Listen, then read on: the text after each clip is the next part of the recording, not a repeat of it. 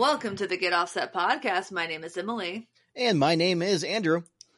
Coming at you from Seattle, Washington ish area. Where it finally feels like Seattle again. I know. It's been so sunny and warm and dry, and now it's like a little rainy. It's a little bit of rainy. It's a little bit of foggy. The forecast for the next week doesn't get above like 74 degrees. It's Oh, this yeah. is this is why we pay the rent we do. Or This is why we live here. right. Yes. I mean, I'm going to, I'm excited for, for like the running thing because when it was like getting hot, I'm like, oh, I have to wake up early to run. Right. I don't like that. I don't like that at all. I got up a couple times at like 6 a.m. to go play tennis with my wife, and that was fun. But like by the time it was like uh, I, about 7.15, 7.30, time to get back, shower up real quick, and get to the desk for ye old day job. And it was all I'm like I'm already sweating buckets. It was not okay. No. And no, no, no, no. Not yeah. okay. and I'm sure everyone else is laughing at us like, oh, what? How hot could it possibly be? I'm like, look, dude, when it's a high of 85, I melt. All right. Yeah, and it. also like people need to keep in mind we don't have AC, so when it does get into like 80, it just makes inside house uncomfortable. Oh yeah. I mean, Obviously, got- we have nothing on like New Yorkers and Chicagoans who have like their window units and that's it. And if the window unit breaks, then woof.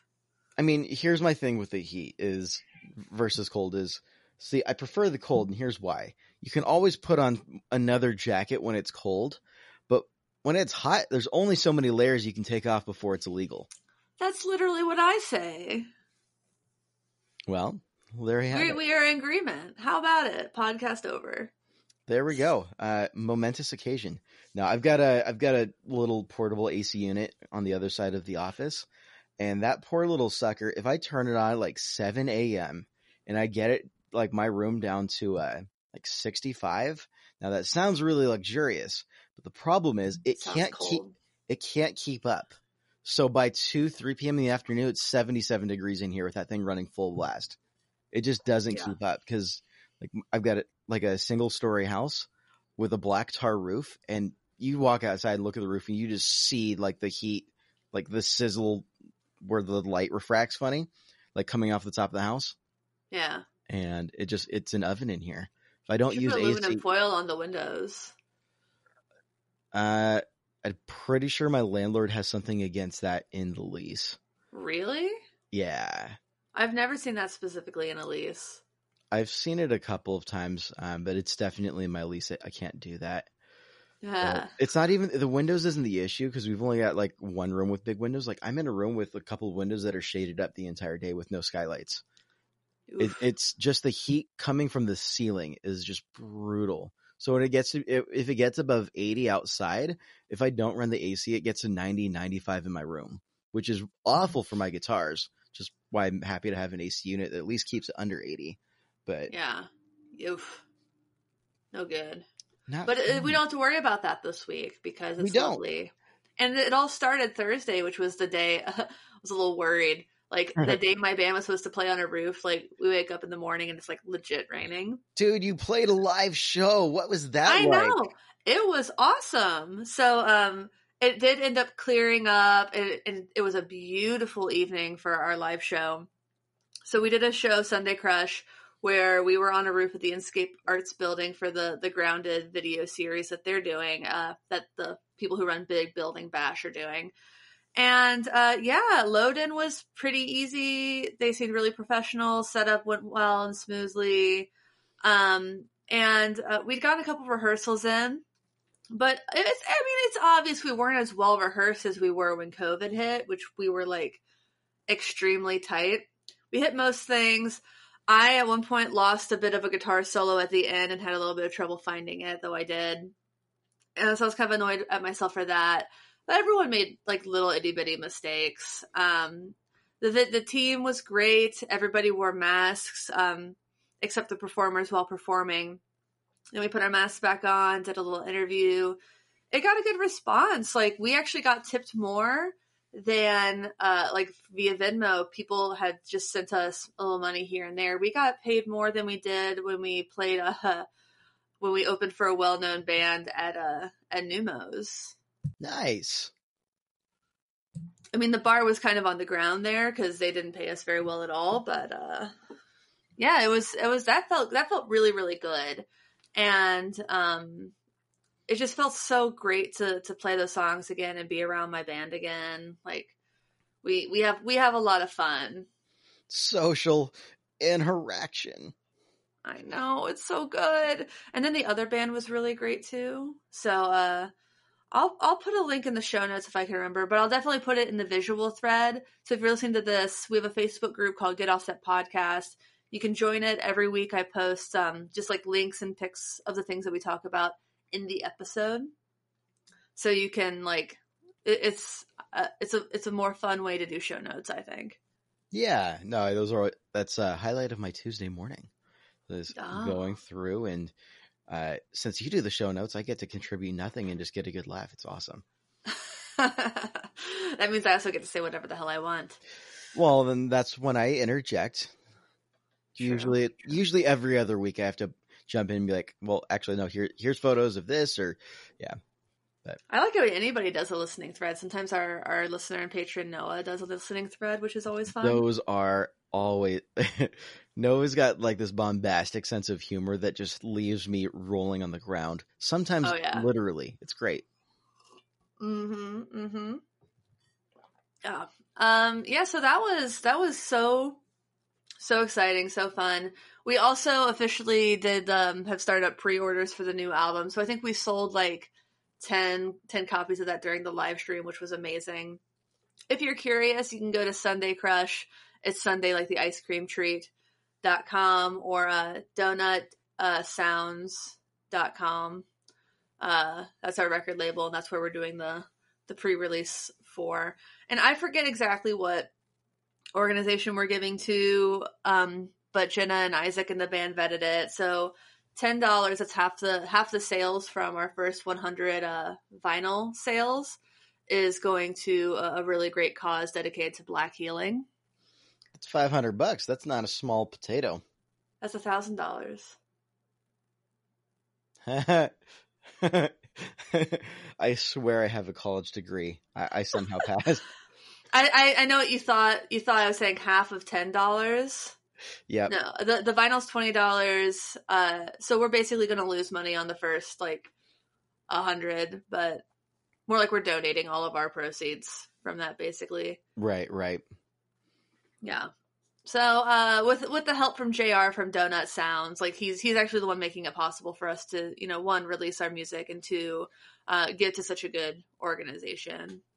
Yeah, yeah. That's super rad. I saw that in live stream. I'm like, ooh, that's pretty cool.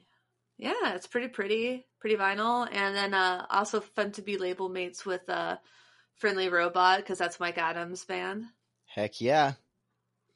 Mm-hmm.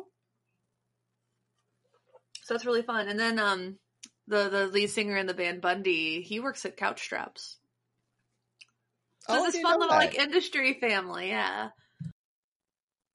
And did you say friendly robot? I think that's the name of the band. It's Friendly fellow Robot. robot. Fellow. Ah, you know what? I think I always call it Friendly Robot, and it's all, and I'm always wrong. Fellow Robot. What am I thinking of? I don't know, but I I heard you say that, and I'm just imagining Mike listening to this with a smile on his face because he's always like the most smiley, happy human I've ever met in my life, and just like his his eyebrows furrowing and his head tilting just a little bit to the right, like it just like a 20 degree angle to the right. Like, wait, what? And oh no, that's nothing. And just and just keep listening. And now that I've called it out, he's like probably he's giggling right now. He's he's smiling. I don't. Am I thinking? Am I just like thinking about the movie WALL-E? Like, what am I doing? I don't know, but No, that's enough about me. Tell us how you got out here into Ybor City. What's new with you? Uh, what's new with me? Well, so I had a fun experience this week. I got to experience what it's like to be a modular synth. Ooh, you wear the synth now. Uh, I became a synthesizer of sorts. Uh, I got to spend the night in the hospital. It was planned, so no need to freak out, but I did spend the night in the hospital for an overnight sleep study. And I counted up after the nurse got done putting all of the patch cables on my head and legs and everywhere else. I counted them up and I had precisely 31 patch leads plus a breathing tube around my nose. Uh, and if I had to get up to use the bathroom, like they unplugged the module, like the patch bay essentially, and then hung it around my neck. And so I've, I've just like covered in, in like a, just a rainbow of patch cables coming Wow. out from every, like under my shirt, over my shirt, down my shorts, like just everywhere is so, it was very strange. And knowing that that was all sending, uh, information to a computer that got logged and is being reviewed by a doctor, super strange Yeah, that's And- really weird. definitely like I had a hard time falling asleep, which is partly why I was there, but part of me is like, I wonder, like those late night thoughts. It's like I wonder if there's a way to like circuit bend the data that's they're collecting and like have like a long synth drone of my night of sleep. I'm sure that would not surprise me if there's a way to do that. Like I how think you just I created it, created a new genre of music. right? Like there you go. That's my workday. I my entire workday, if I need to get something done, I'm just listening to it an extended synth drone of what my sleep is like, and where it just becomes kind of wild around like hour six or seven, where I hit full REM. You know what I'm saying? Not the band Yes. REM, but. Random. Was it random eye movement or rapid eye movement, something like that? rapid, rapid eye movement. So that was fun. And by fun, I meant, I mean, I uh didn't sleep well, but I did it. I think that was kind of the point, wasn't it? It was. I've honestly, it was the best night of sleep I had the entire week. So I'm hanging in there right now. Damn, dude. I don't think you should be driving. Well, that's a different conversation that I should probably have with my grandpa. But yeah. Oh my gosh. I'm not gonna ask. It's fine. Um, cool. Uh, do you have any any new any new gear stories? um, I don't have any gear gear stories for personal gear. Uh, just been putting a lot of work into FoxChiRho this week.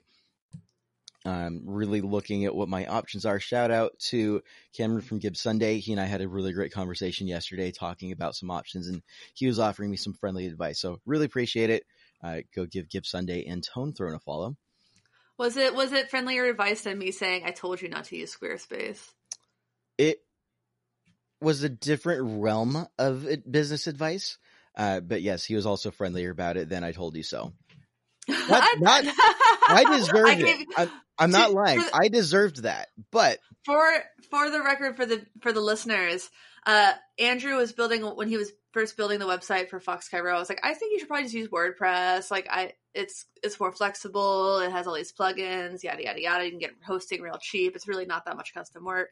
And andrew just understood squarespace more like it worked more for him. Like visually i guess and i said ah you know i think you're going to find it restrictive um and sure enough you well, were now- paying more. You were paying more most monthly hosting for that than we're paying for the Get Offset site. That's true. Uh, there's a couple of the reasons that went into that in terms of um, plugin compatibility for uh, for a model that I built out that I ended up abandoning for how I was going to run the back end of the business. Right. And then since I've abandoned it, I've been reworking other parts of that model, uh, and I'm realizing I can't do what I want to do with it. So the other part of it is I actually I that website was quite the saga to get together. I got to the point where like I could probably build this myself, but it's going to take me a lot of time. I have people that I know who are web devs. Let me reach out to them and we can work something out. And I was like, I'll pay you. Let's do this. And two web devs in a row like said, sure, let's do it. And I, I made them like, um, get like their guest logins for the website to be able to, to edit stuff and all of that. And like after two weeks, just radio silence, uh, from two Yeah, different web because it's Squarespace. um but just complete radio silence from both like they just straight up like they didn't want uh, I was like hey like i haven't sent you the check do you still want the money or so i Yeah. got burned twice in a row it was really awkward uh, and then finally just i needed to do it myself and i just went for it Yeah. so i'm in a better place now i've learned a lot and i've learned enough to know that this is now restrictive and i need to migrate the website I mean, I will happily help you. I helped Layla from Tunatone with her website. It's really just a WordPress theme. Um, so it's like that's just kind of what I What I mean, I've done that for. I don't do that professionally really as much. Like I help with a couple uh, client websites here and there, and they're both on WordPress. Thank God. But um, I, when I was at when I was at Artist Home and doing like uh, their kind of like jack of all trades person for their marketing and digital, um, I managed a couple different websites. One was on Squarespace. And Squarespace wasn't the worst one that I used. Wix was. I hated Wix so much. Um, like Wix had this weird thing where if we we could only ultimately only one human could edit it because um, if you accidentally left yourself logged in and then like say someone else logged in later and they made a bunch of changes, as soon as you made a single change on top of those, it would revert all of their changes. So that happened five or six times before we figured out what was going on. It just wasn't made for multiple people or multiple computers even editing it. Good gravy. Yeah, but yeah, I'll, I'll help you with that. I mean, I really, I promise you, it's easy. Yeah, it I mean, take long. I would definitely appreciate. It. I, I, despite how you know novice I was, I'm actually still really proud of how the website turned out in Squarespace with that build. I really like the Yeah. look. I like the aesthetic. I like the layout. Um, so I'd definitely like to retain as much of that as possible, then build from there. Uh, oh, and other thing in gear news. Uh, this is slightly gear news, slightly political, but it is what it is. USPS has been behind on a lot of shipments.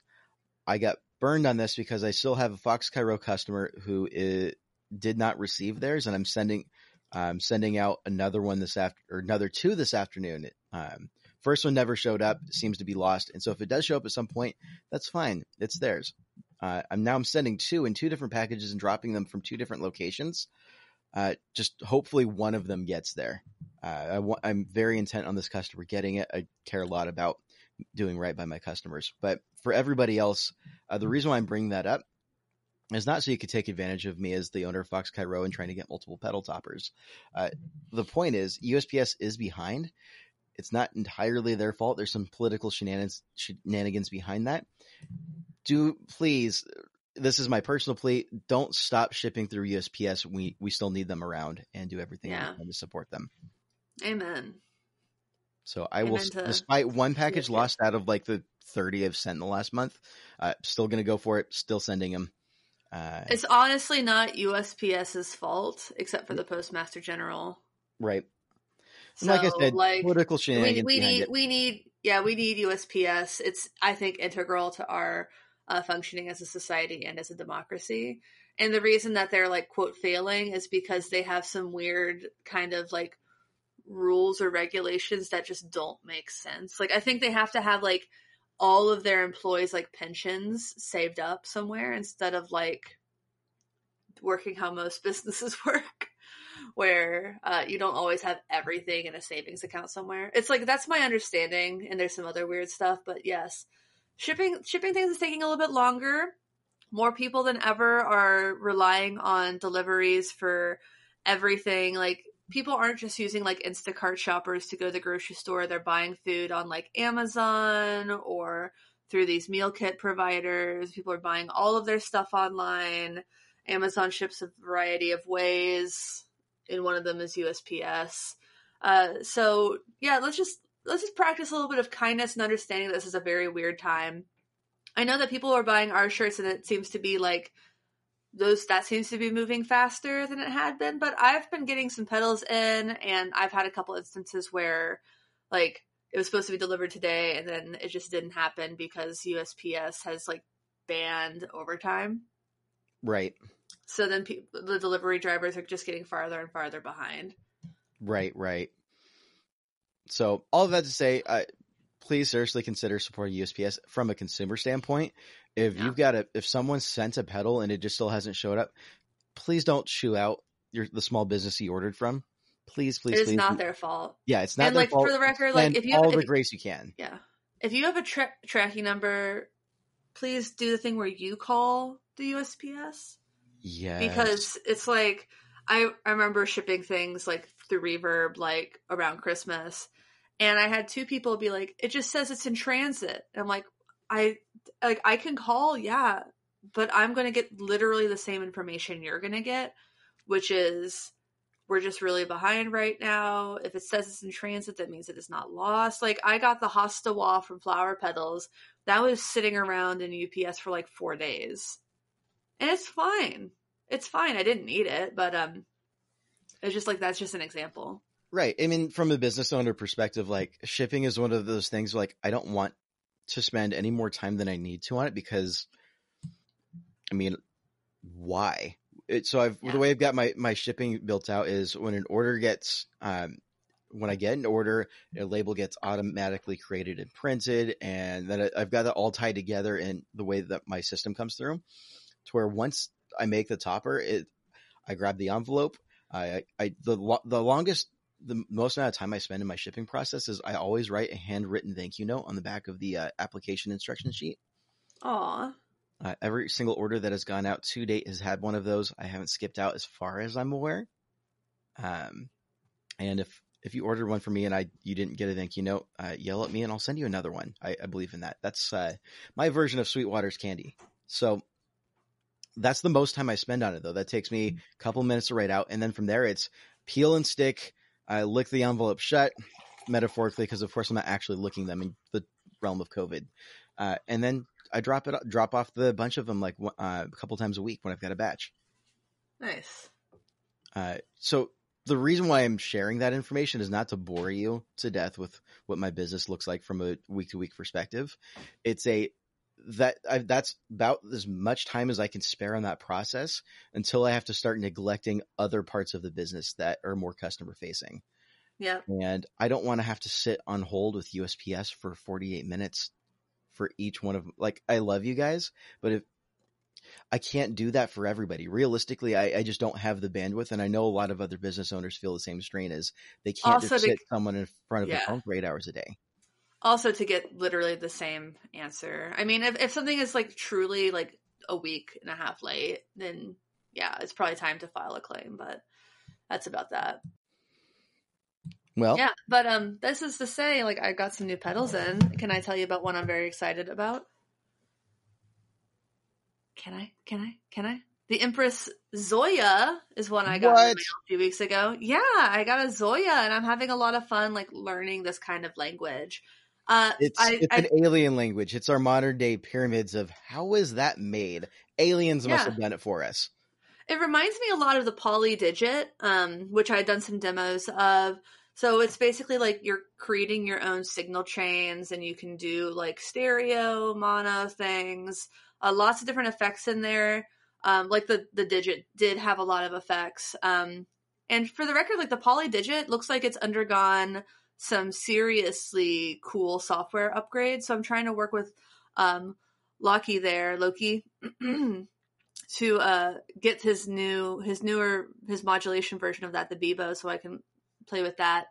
Um yeah, but I know that L- Loki was on um the the Tone Mob podcast and after that like I saw like a ton of people talking about the digit. So that's always that's always cool to see. But um the the digit has just like it's just a big screen. And then the Zoia has these little these little buttons so it looks kind of like one of those little Ableton pad type things. But Yeah, I've really pad? just yeah, I've barely scratched the surface of, of what it can do. But once once you get past like the understanding the language and kind of how things work and what button does what, uh, it, it, it starts to feel really intuitive, which is really neat. Um, is that it doesn't stay complicated, but it can get more complicated. So I'm just trying to run through some tutorials on that so I can do like a nice, thorough uh, kind of demo because it's sort of I think it deserves that and like how to do specific things. So like I love I love doing like two different re- like or different reverb in each ear. That's something that I really like doing. Um, that I played with on the digit some. So that's one of the two pedals I'm really excited about this week. But this week was recovery week at Get Offset Podcast and the YouTube channel mostly. Woo! It was recovery week, and uh, in the fullest sense of the word, because listening to all those sound clips brought me so much life. It was awesome. A Their little soul is- recovery. Yeah, I, but I, I don't mean that like in a haha. I'm an infomercial. I've got one-liners. It's more of like a, a genuine. Honestly, they've got some really unique sounds They're not just pumping out your Tube Screamer variants uh, one after No. the other. Like that is full out innovation and some really dreamy sounds. And I just my ears were tantalized. Did you have a favorite? I don't know. Don't make me choose. Maybe the white gold. I don't. Yeah, I think the white gold was my favorite. I think that was just so fun to to play with, and um, I should say that was my favorite of the pedals that had already been in production.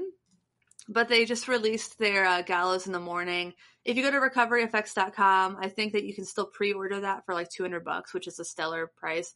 But it's a dual uh it's it's just like an overdrive or a distortion. There's a toggle to kind of choose between like the level of gain on one side, and then it's a reverb that just has like a reverb knob and a clean blend. And I think that I'm gonna like that surprises me. I think I'm gonna put it on my baseboard because if you just have the reverb up all the way, um, and then you have nothing on the clean, it can make your bass sound like a cello. I know that's like every I know, I know that's every reverb pedal that has a kill dry, but it's still really fun. And the re- the way it's built, the reverb stays really pristine. Like everything stays really pristine. Like there's no muddiness added. I don't know, like I I don't know if they're running in series or parallel the reverb and the distortion, but it sounds like they might be running in parallel. I'm probably wrong about that. We're gonna have them on the show to talk about it, but um, oh, absolutely. I've got so many questions. I have uh, questions. I, like I, why, how how are you, how could you say something so brave, so Uh, controversial yet so brave? uh, the the number one question I have is how th- there has to be the most beautiful souls on the planet behind these sounds.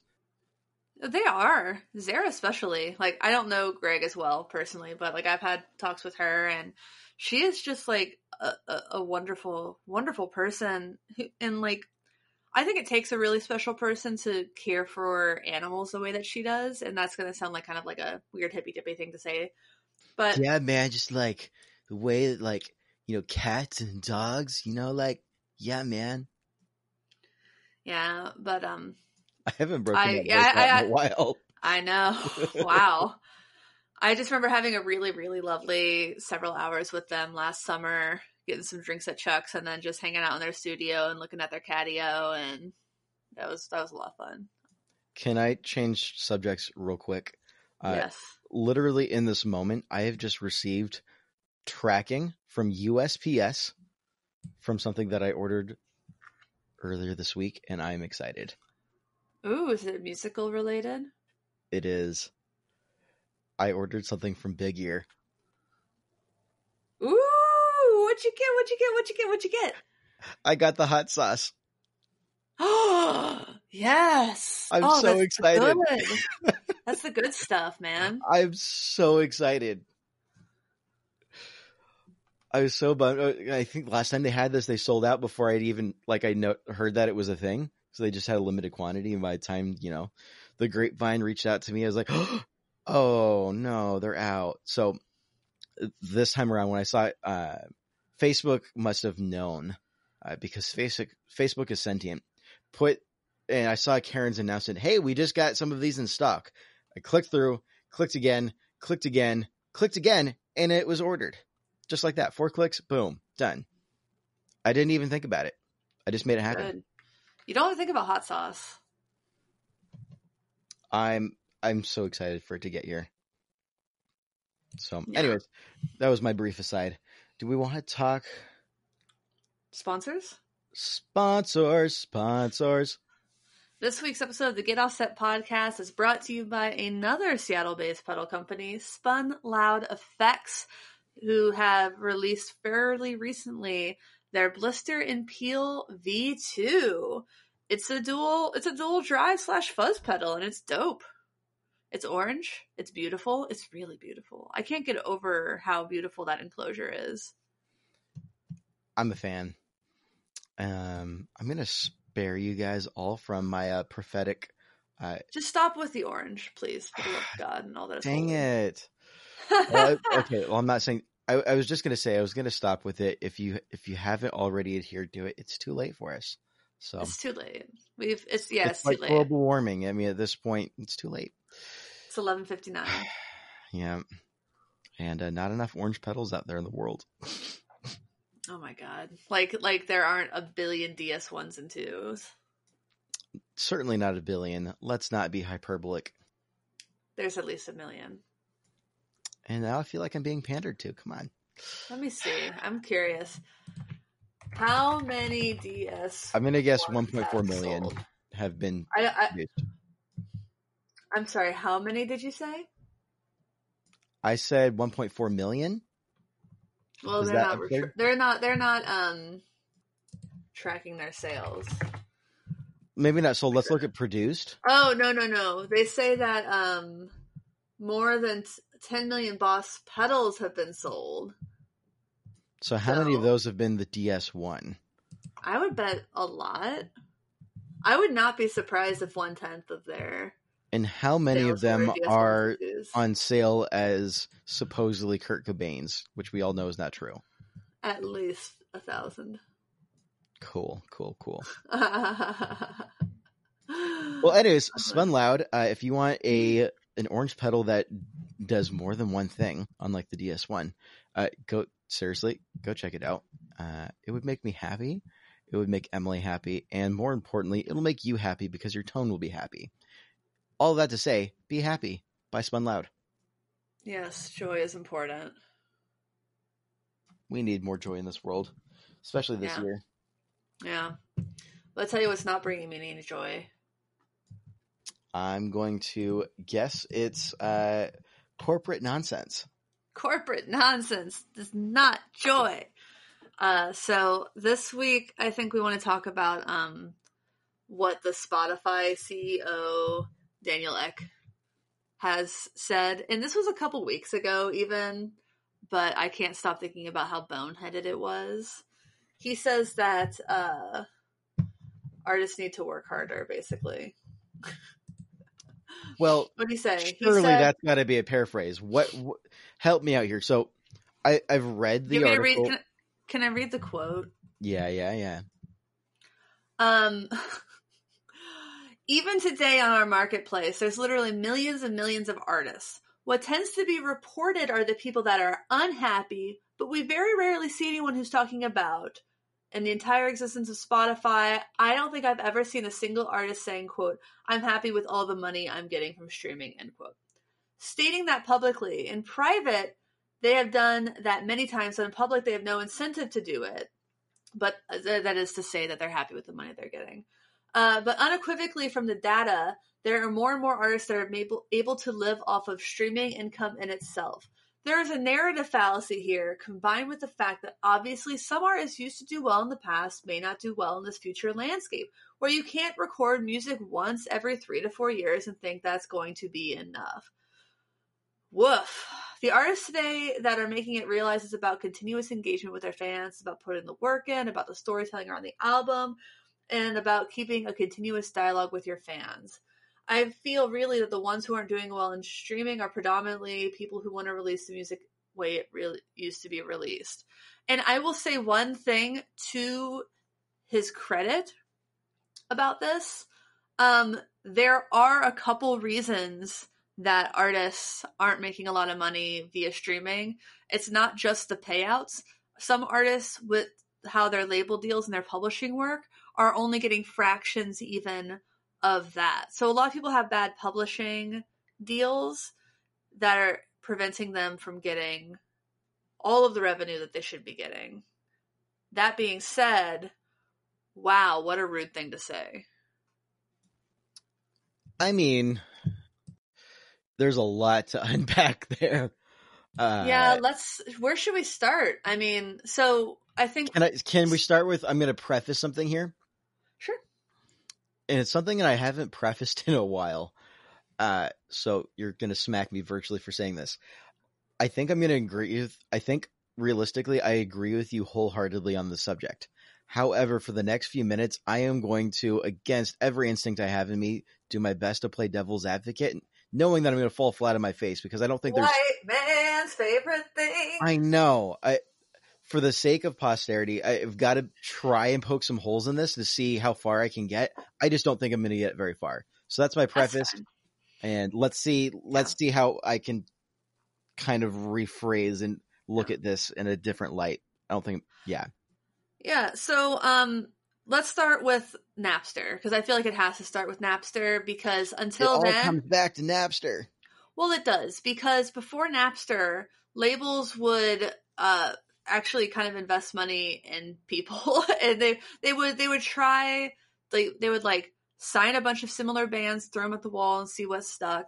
So like not every band was like successful clearly. This is not how it happens. And a lot of bands still didn't make money. I mean you were lucky. I think that michael jackson only made like eight dollar for every album he he sold so like there was never a lot of money being made from album sales Yes, because Michael Jackson's the one we should feel sorry for with their income from the industry. no i'm saying that th- this person with um all this clout and all this this ability to like really pull his weight and get better deals that even he was only getting like a Right. buck for every Yep. album sold that's what i'm saying um so that's part of it um what when napster hit the music industry was really kind of on an upswing. It was really a big heyday. There were tons of labels tons of music being released lots of money being put behind uh these these bands who had like you'd buy the their album and they'd have like one good song and that was a single. So you'd buy the whole album to get the single because like yeah cd singles existed but they kind of sucked. It's not like this the when there was vinyl you could just buy the 45 and then you could just have the single and a b-side and pay a little bit less and be happy. Um so there was this this kind of disconnect. I think people were really unhappy with this realizing that they had to buy the whole album to get the single. The single was good. The rest of the album sucked. So there were some cases of that happening. Then napster comes along and people are able to share music uh, without paying for it. And it just feels free because it's not a tangible good right? It's like you would never like like it, it's not even like uh so if you ha- if you bought a painting and you made a copy of the painting it's not going to be the same quality. So it's like yeah you can't duplicate it but when you do music over like p2p peer-to-peer sharing it didn't lose any of the fidelity really so people were sharing music and then also at the same time and this is arguably arguably kind of a bigger issue is borrow to burn. So people would borrow so one person would buy a cd they'd share it with their friends they'd all put it on their computer they'd all have it on their iphones i mean ipods at that time. And then in, in the music industry was like how can we stop people from stealing music? Spotify comes along. Spotify really did effectively kill streaming of albums like and not steal, theft of albums like that like peer-to-peer effectively killed it. Because now you have this free platform if you want to pay if you want to like deal with the ads or this very affordable platform where you can listen to like every song ever pretty much with some exceptions obviously. And you know it was that because how many times did someone who have Kazaa think they were downloading Fiona Apple and actually get Cage Choice just because they're both women who sing in a low register like a lot me personally. Uh, so it really did effectively kill p2p so spotify did that well. Right. I mean, I haven't definitely was uh, guilty of being like, "Hey, I'll take the uh, the album home from the bus and then bring it back in the morning after I've burned it and hand it off to Yeah. the next kid on the bus." Uh, yeah definitely did that with the Taylor Swift album in college. Actually, I think that was 1989. Or I did no, I did that with I did that with. Red. Yeah, yeah. Um, Yeah. I think that was the last time I did that because I was starting to get into Spotify. And but one guy at the end of the hall was like, "Guys, I've got like a pirated copy of Red." Um, pretty sure I still have that like loaded on my laptop that I haven't fired up in three years. But yeah, I mean, I haven't done it since then. It's definitely dropped off. yeah that's also partially because who has a cd-rom drive anymore but I do. I I do in one of my computers, and I'm probably going to need to just buy like an external one for other reasons. So now Spotify did that really well. We'll give them credit for that. With but they always had the promise that artists would still make money. They would still um, be able to make income from this. That it wasn't free, and I don't think they've delivered on that promise. And they've created this kind of they they created this this this problem that now they're complaining it seems it feels like this Daniel's complaining that uh artists are complaining about this problem that his band brand effectively created because even though Spotify exists and people aren't stealing records, the music industry and album sales or album creation hasn't improved at all. So it used to be back again in this heyday. You're when you, you have a record deal, the record company only takes money from the records sold. So then uh, they make all their money on the album. You might get some money back after your royalties have been paid off, like after your advance has been paid off. And a lot of bands never made it to this point. Even bands that sold a, a million records, like a Tribe Called Quest, like never made an, a dime from album sales. But they got to keep all their touring, all of their merch, uh, their publishing for the most part, uh, their licensing. They probably had to share that with whoever was doing their publishing. Um, but they they were able to make money between album cycles and everything that happened between the album cycles is how they made their money. So that was how it used to work. After napster basically record labels were like we cannot sustain ourselves just on album sales anymore. So they started signing artists to what's called a 360 deal which means in theory the label would help them with merch touring licensing publishing etc and then they would take a cut. In practice, they maybe weren't getting as much, they weren't giving as much support to the artist as the artist would have liked. The artists have less control over their merch when somebody else is running it like that. Um, so 360 deals are wildly unpopular with artists, but it was the only way really you could get a major label deal. Even some indies, honestly. So that's right, how the right. album that's how the record label that's how the record industry changed a little bit. Cue Spotify. Nothing. Right. So, what's improved since Spotify? Visibility. Visibility, less theft. I mean, somebody's getting paid for these for these streams. I self publish the Spotify Tidal, and all those, so I know what the raw numbers are that I get from my streams, and people are starting to publish those rates. Spotify pays toward the least amount, but you still get the most money from them because they're the most popular platform. Right. Meanwhile, and... meanwhile, artist owned and black owned Tidal pays significantly more, at least twice as much, but you don't get as much money from them because not as many people use Tidal. Right. Right. So then, I mean, if you have like a publishing contract, your your publisher is taking part of that stream, part of that money, and then they're paying you out like a fraction of this fraction of a penny per stream. Uh, so you would need about twelve hundred. Um, so a ten song download, an album sale, ten song download. The album equivalent is about 1200 premium audio streams or 3700 ad supported streams uh, and that's how you get the that that's what that's what um actually that's not right. How much does it take how many streams does it take to earn a dollar? Let's look at that. And while you're looking at that, I'm kind of I'm thinking to myself, Spotify is this massive business, and where is this money coming? Where's it going? Where where is it going? Because the reality is, not all of that money is going to the artist. And so my question is, Eh, my question is less of how much is each artist getting per stream or realistically how much are they able to get? My question is how is that variant from where versus the the total cash pool? So if we look at spotify's net worth which admittedly that's not a liquid number so we have to keep that in mind but it's worth 21 billion. The ceo of spotify is worth 4 billion. And that's a lot of money. And again, that not all of that's liquid, so it's not like they've got four bill like he's got four billion of cash. I'm sure a lot of that is in uh, his stake in the company.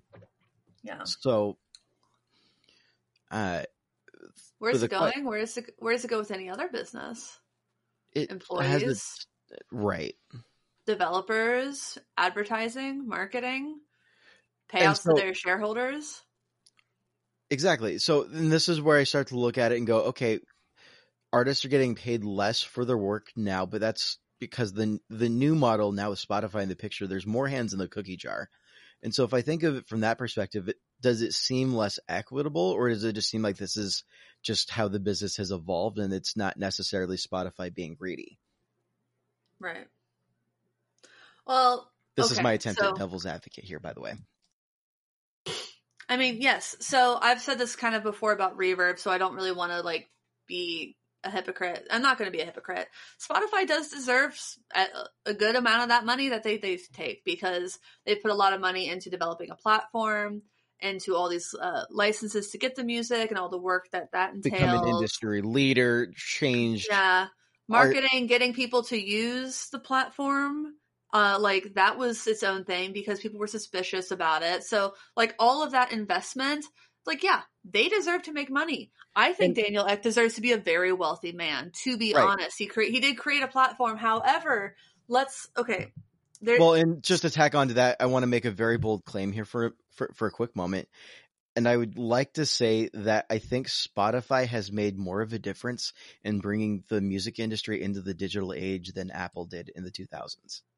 Oh, well, I don't want to tell Apple like okay, iTunes literally only exists and is only like the standard despite it always being a piece of trash as a software. Like iTunes was just the one of the first if not the first. Like what? I yeah, I hate I've always hated iTunes. I've always had a contentious relationship with iTunes. I hate it. But yeah, they did. They they well they made it they made it. You can hate it, but they did have a really big impact for the music industry in terms of uh, changing the format in which music is consumed and uh, making it more accessible to the masses for those who could afford iPods and uh, creating the platform of iTunes that exists on hardware that either Apple users or Windows users worldwide already had. So right. I, they made a huge splash. I, I really, I'm not trying to deny that Apple made a huge difference, but as big as what Apple did in the 2000s, now let's look at Spotify, and now it's it's on um you could put this on any mobile device. It's a, it reaches more platforms now. Instead of just having iTunes loaded on your computer and listening to it from there, you can access it from anywhere. And so the the amount of traffic and the advertising, eh, it, I think, right for for the whether it's for the worst or for the best, I think it's changed the music industry much more and made it more digital than Apple did. That's what I'm trying to say. I think that's I think that's that's fair. I do think that's fair. Um, but let's look at the numbers for how many streams it takes to get a dollar. Um, dollar dollar bills, let's y'all. Look at so YouTube, uh, a thousand, about fifteen hundred. YouTube doesn't pay very well, and YouTube only pays like okay. Let's not talk about YouTube anymore. Pandora seven hundred fifty two. Amazon 249. So artists don't feel bad about kicking your music off of Amazon. They don't have any users and they pay like trash. Shocker. Uh, Spotify 229 streams to make a dollar. Now, think about think about the artists that you love and how you want to support them. Do you think you're going to listen to that that song 229 times? Do you think that do you, would you pay a dollar to listen to it 229 times? Like, think about that. Just think about that. Think about how little you're actually supporting the artist that you love when you're when you're like, come on, this is so well. Okay, ridiculous. sure, that's a ridiculous I'll, amount of money. Well, no, okay, so I'll bite on that for a quick moment here. Do I want? Do I think that that eh, I would listen to a single song 229 times? No, I, there's very few songs that would do that. However, it, in in terms of storage space and not wanting to have to pay for for cloud storage or just having a larger like paying another hundred dollars for a phone with more storage space uh, or uh, wanting to upload my itunes folder to my work laptop so i can listen at work. No and so the accessibility is what from a user standpoint that's where it be, it's for me to want to consume music there's so much more money I'd have to sink into it in order to own the physical hard drive space to host that on. And since that's not in the cards for me in the the ways that I consume, now it's a well, what are my cloud options? Is that really it? Is that just is that it? Is that the big reason you would not pay a dollar to have a song is because it has like I don't know, one kilobyte of data. I don't.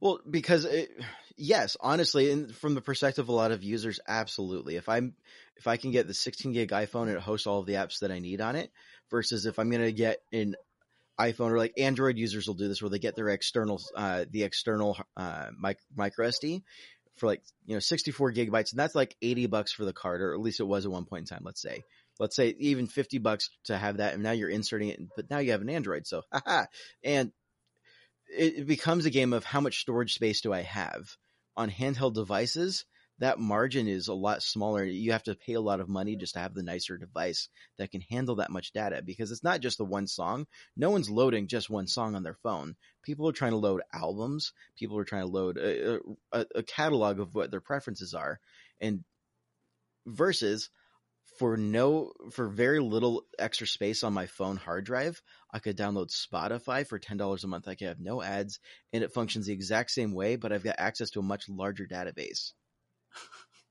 I mean, from a consumer standpoint, it makes sense, but there Right, are a lot right. of really nasty things that make sense from a consumer standpoint. But music, it's not like it's not like buying an apple, like a literal apple that you consume and it's gone, and you don't really have to think about like everything that apple went through. Like you don't have an emotional bond with the food that you eat. You probably don't have an emotional bond with like the makeup that you buy necessarily, or like a lot of other things.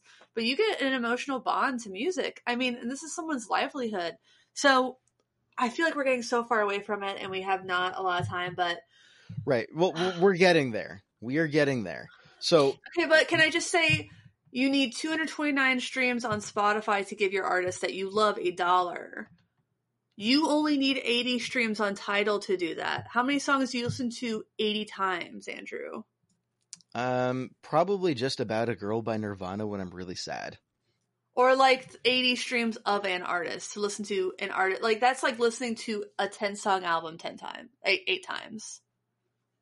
I mean, I'm sure I've done it before, but I mean, honestly, I've probably listened to Covet at least that many, given Covet a few hundred streams. But I mean, that's Okay, if we're I'm different. We're different. We're different that- consumers of music. that that's definitely not the norm though for the different bands that I consume. That's not the normal amount of streams I'm putting into it. So sure, I'm not giving most of the artists I care about more than a dollar with my streams. So you don't buy albums because you don't listen to albums more than once. Well, stop stop asking me directly because I do buy albums. I just buy CDs. But Well, I mean, but, the, but here's the thing, Andrew. Like that's not that's not okay. You're I am complaining not the about norm. storage space. You're complaining about Right. storage space, but like digital's not the only way that you can buy music, and it's not the only way I buy music. I buy vinyl records from record stores like Sonic Boom and Ballard. I buy I buy CDs at shows because it's the easiest way to listen to music in my car still. Uh, I buy I buy tapes when that's what is available from the artist because I do have a way to like listen to them. Like we can't just talk about we can't just talk about it like this. Like but so let's get back to what this what this what this what Daniel said. right, what, He said re- that artists- reread the quote.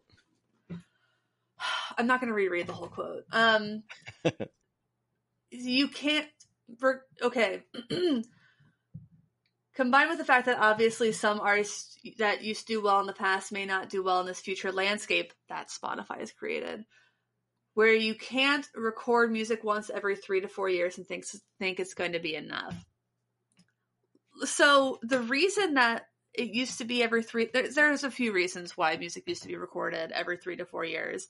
It takes a lot of time to create quality art to write those songs to get them recorded to get them mixed and get them mastered. It takes time to physically print the materials to go through the design process. It takes like six weeks to eight weeks to ten weeks to get vinyl pressed right now. Um e- people needed to tour. Obviously, that's not a thing right now and might not be until the end of next year. Um, people needed to go on tour to support the music. So you go on tour to support the album, to sell more copies of the album, and also to sell tickets and kind of make a living off of that, to sell merch and like kind of like you have to milk that creative thing that you you you birthed, you spent time birthing. Um, it's got a long uh, gest- gestation period. Uh, I mean, it's just like, and then some people have always been prolific. Elvis Costello was always releasing albums every year, so Prince was always releasing albums every year. Not everyone is that prolific. I mean, look at Fiona Apple. She goes six, eight years between album cycles, and then she just unleashes this masterpiece on people.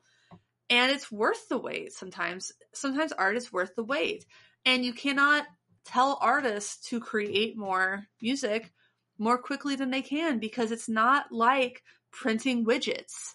It's not that's that's literally not what it is. It's not like taking mattresses off an assembly line. It's like telling people they need to like create a completely new product from scratch every single year. And so, some, some, that works for some artists and doesn't work for others. But to tell people that they need to do that or they can't expect to make a living in Spotify land is is trash because he just wants more content that he can promote to people and make them listen to it. So here's huh, where, where do where do I begin trying to poke holes in this? Um, all right, so I'm blanking. And basically, can I just say he's telling artists you need to do the least lucrative part of your art very frequently, even if it screws up the most lucrative part of what you do. Okay, so I'm not sure if that's what he's saying, and let let me. He is. So here's what I'm seeing the perspective from. He's I think he's speaking if I'm going to be charitable here, I think he's speaking to the perspective of just streaming income. And so looking at it from a boomer bust model, where if like when you release the album, you get a ton of streams, you are booming, you're making a ton of money, and then it's going to slowly taper off.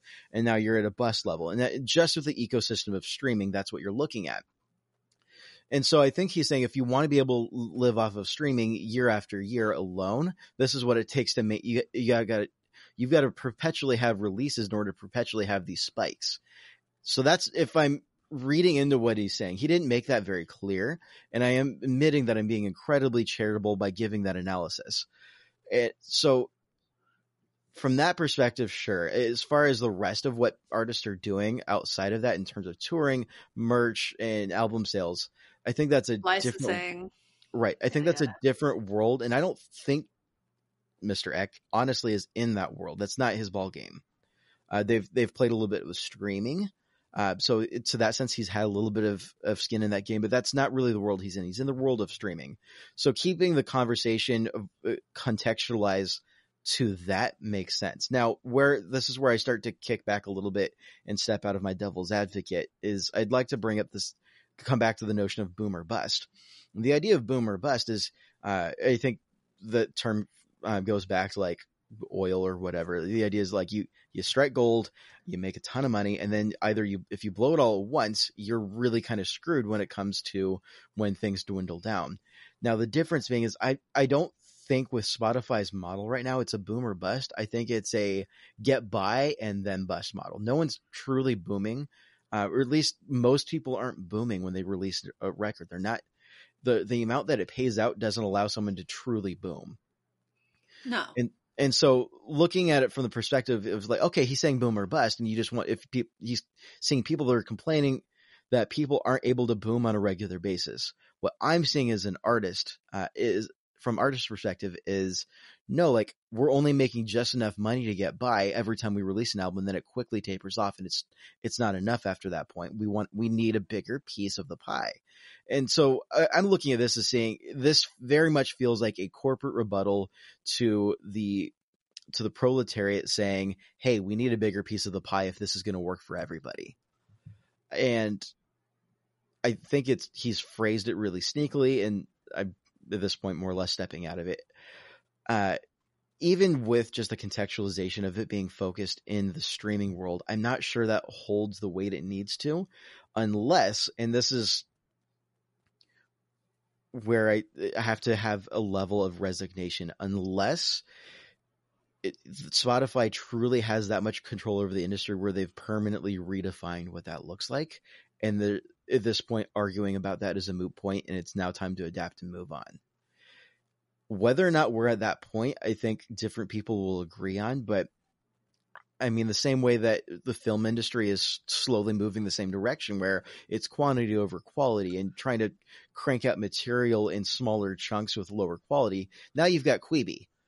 Uh, Quibi is trash television, but it's that constant stream that media consumption corporates looking at going, great, this this works for us really well. We can we can forecast this a lot easier. Uh, we've, I mean, the, from a corporate mindset that sure that makes a lot of sense. But from a consumer standpoint you're suffering on quality. And from the artist standpoint you're suffering in terms of you that just completely changed the game and no one likes the new game. No well i can tell you who does like the new game. And i think i vaguely know who he's talking about. Because like if you do the math you get a million streams. That's a lot of streams that's a, that's like a lot of equivalent album sales you get $3000 that's it so, who is making money and who probably is happy with this are these uh, people call them like fake bands or fake artists. And it's like these artists who don't really exist. They have a bunch of different names, but it's all like the same couple people churning them out. And then they create these playlists like music to fall asleep to and just like a bunch of kind of ambient, like quiet stuff. And that's not, I, I'm not saying anything about the quality of it. I haven't even listened to this kind of stuff, but people put it on when they fall asleep or they study. It's like background noise. And it's just because they're creating these playlists and they're advertising and promoting these playlists that are background noise.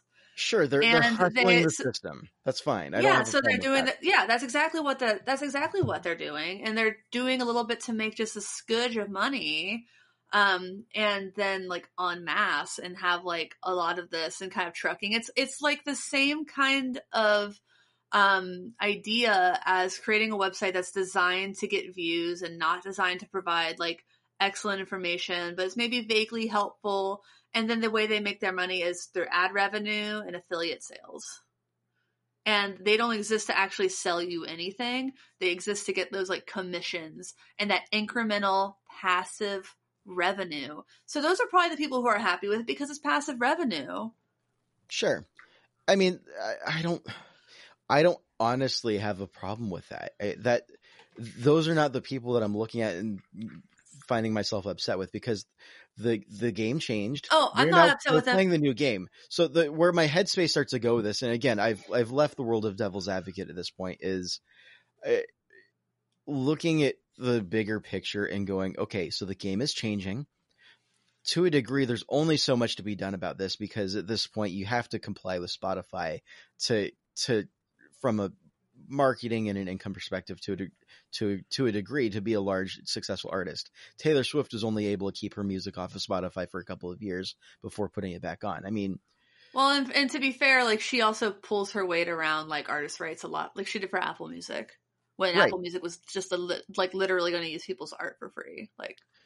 Right. So uh, my thought here is, uh, I I want to appreciate what Spotify has done. What I think what they've done is really great. I think in terms of the value they've provided for consumer accessibility and allowing people to get drawn into the wider world of music and not just the same eight albums that their dad had on the shelf as a kid or whatever's on the radio. I think I think there's a lot of really positive merit in that. My question isn't trying to like say Spotify is completely evil because I'm not sure that's the case either. My question is how do we continue to work the system where everybody everybody wins? Because what I'm seeing is Spotify is looking at saying we Spotify corporate needs to win, and in order for them to win, they have to make the customers win. It's not as contingent to make the artists win in order for their business right. model to succeed. And this is something that I've um, on a micro scale have really tried to wrap my head around with the for the business model for FoxChiRho and the way that I've been building out the artist collaboration program, making sure that cl- independent artists are getting paid for their custom work for the um, for for the toppers that they've been designing, and making sure that they're getting. And I, I grant that that has been a really strange process for me to work and realize that it's really difficult to make everybody win in a situation. But yeah, I don't. It, a company their size, I really think that they've got it for everybody to win, we've got to find a way to say, "Hey, Mister Ek, I get it. You've everybody's got to win if this is going to work long term before before you're going to start seeing some sort of another major shift." Yeah. Uh, But so, by like, and large, artists artists aren't winning, and when your entire business model is built on this art, and the artists aren't winning, it's just it's exploitative. right, and a lot of capitalism is, and I, that's my fear is that we're headed that direction. There's going to be no turning back. We are We- We've already passed it, I think, personally. But like you Sure. see people like Joey Joey from uh, La Neve, uh, who we had on the show. He started a new. He's part of a new like musicians union, and they're trying to like negotiate better payout rates for streaming. So that's something I'll also drop a link to.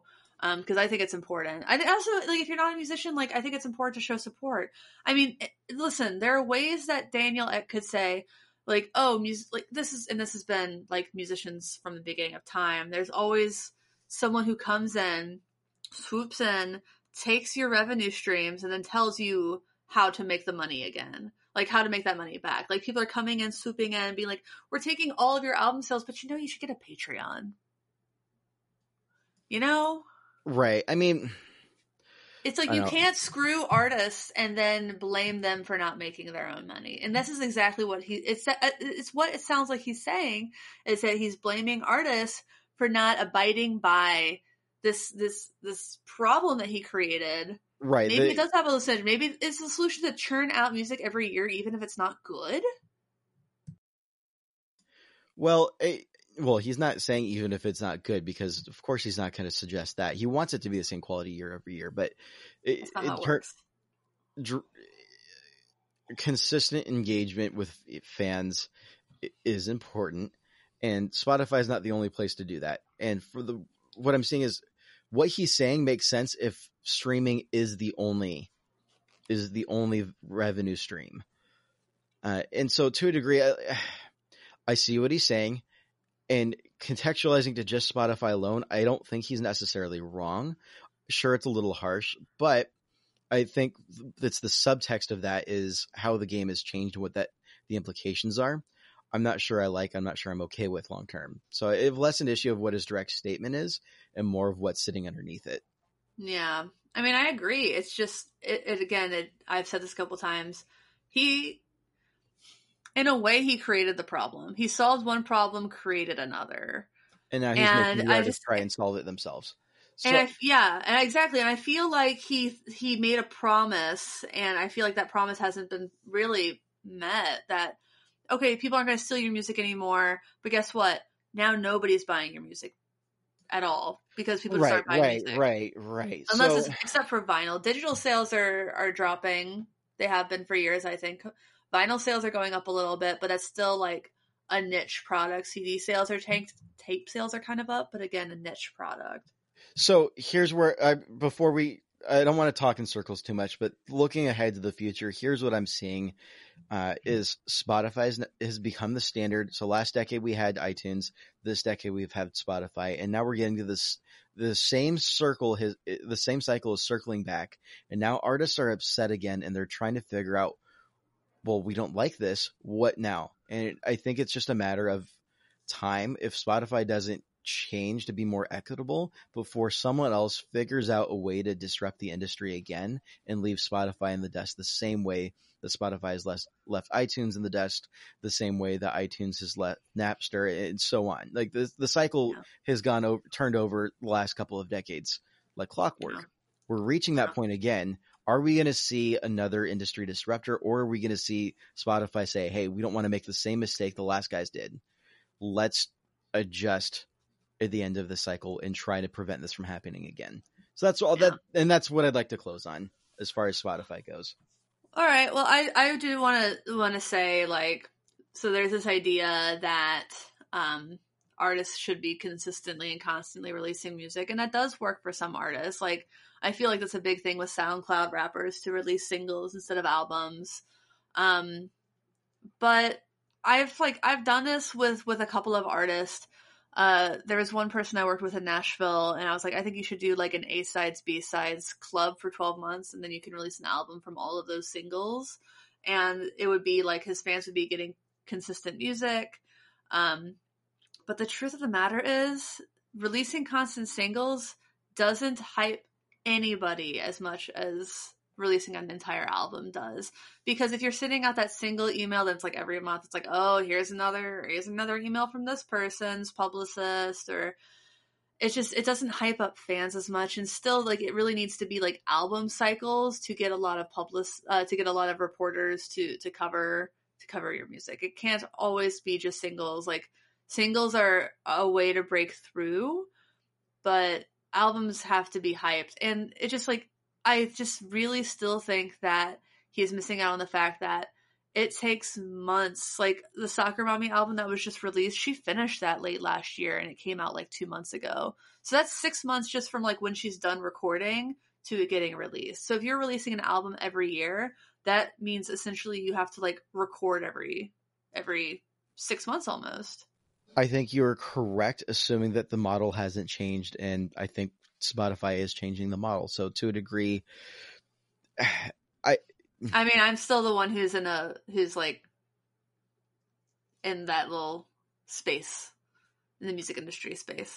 Right. It, my, I guess I w- did say I wanted to end on that, but my caution is to you eh, looking at it from the my perspective is if the if the industry really is changing, uh, you can't say this is the way it's always been, this is the way it works best, and expect uh, th- that only goes so far. And resisting change versus adapting with the change. And I think that's the part of what Ek is saying that I resonates from me from someone who works in the tech world where you've got to constantly adapt and overcome to stay relevant. So I don't know. But I don't it's know. but, it, but it's like it's I not appreciate like how hard that is. I'm not saying that you're wrong, and I'm not saying that that hasn't worked really well for artists in the past. It's, it's not just- adapting to change, Andrew. It's like someone's coming in and stealing like the way you make money, and then they're telling you that you need to change their processes, like that you need to solve the problem that they created. It's like someone spills a glass of milk in front of you and says, like, it spills your glass of milk and says you need to clean that up. That's I what mean- it feels like. I know, and I, I'm not discounting that. I don't. I don't disagree. I just at a certain point you can't stop the person from spilling the glass of milk, and that's where I say this. What I said before. th- th- There's a degree of resignation that comes behind that, and it depends on whether or not you're willing to just resign and move on. Um, I mean, that's you a can- really terrible place to be put in. you can resign to it or you can do what Joey is doing and like get some collective action going and change it because it I think that it can be changed. And I don't think we need to resign ourselves to this is just the way things are now. I think we can look at it and say this used to be lucrative. We can make it lucrative again. And I'm not saying lucrative like be a millionaire. I'm saying lucrative like make a fair amount of money for the work Be that able you're to pay doing rent and, buy response real groceries. yeah, if people are responding to your music and listening to your music, you should be able to like like get money from doing that. Like I'm not saying again, I'm not even saying like Yeah, yeah, this yep. like your only job necessarily, but it I should know. be fair. It should be fair compensation for the work. It shouldn't be other people making a ton of money off of your work and then telling you like how to to like get around that because then eventually record labels are going to be like we want some of that patreon money even though they killed fan clubs 10 years ago like it's just it's it's how it is it's It's a very frustrating power dynamic. I fully grant you that, and I'm not arguing that. And I think we're starting to talk in circles again. So i don't know i don't know i just i just want to i just want that point to land i guess yeah, that's totally that fine. that I think that we should, as musicians, have more collective bargaining weight than we do. Well, I think I need to go take a shower and rinse off the devil's devil's advocate sticky ooey gooey that I now feel because that didn't feel great. But um, thank you for listening and thank you for understanding. Uh, join the conversation in the Facebook group. I think this is going to be one that we need to flesh out a little bit more in the comments there. So join. Let's have that conversation this week. And uh, yeah. Well, I'm Emily. I'm Andrew. Goodbye. Bye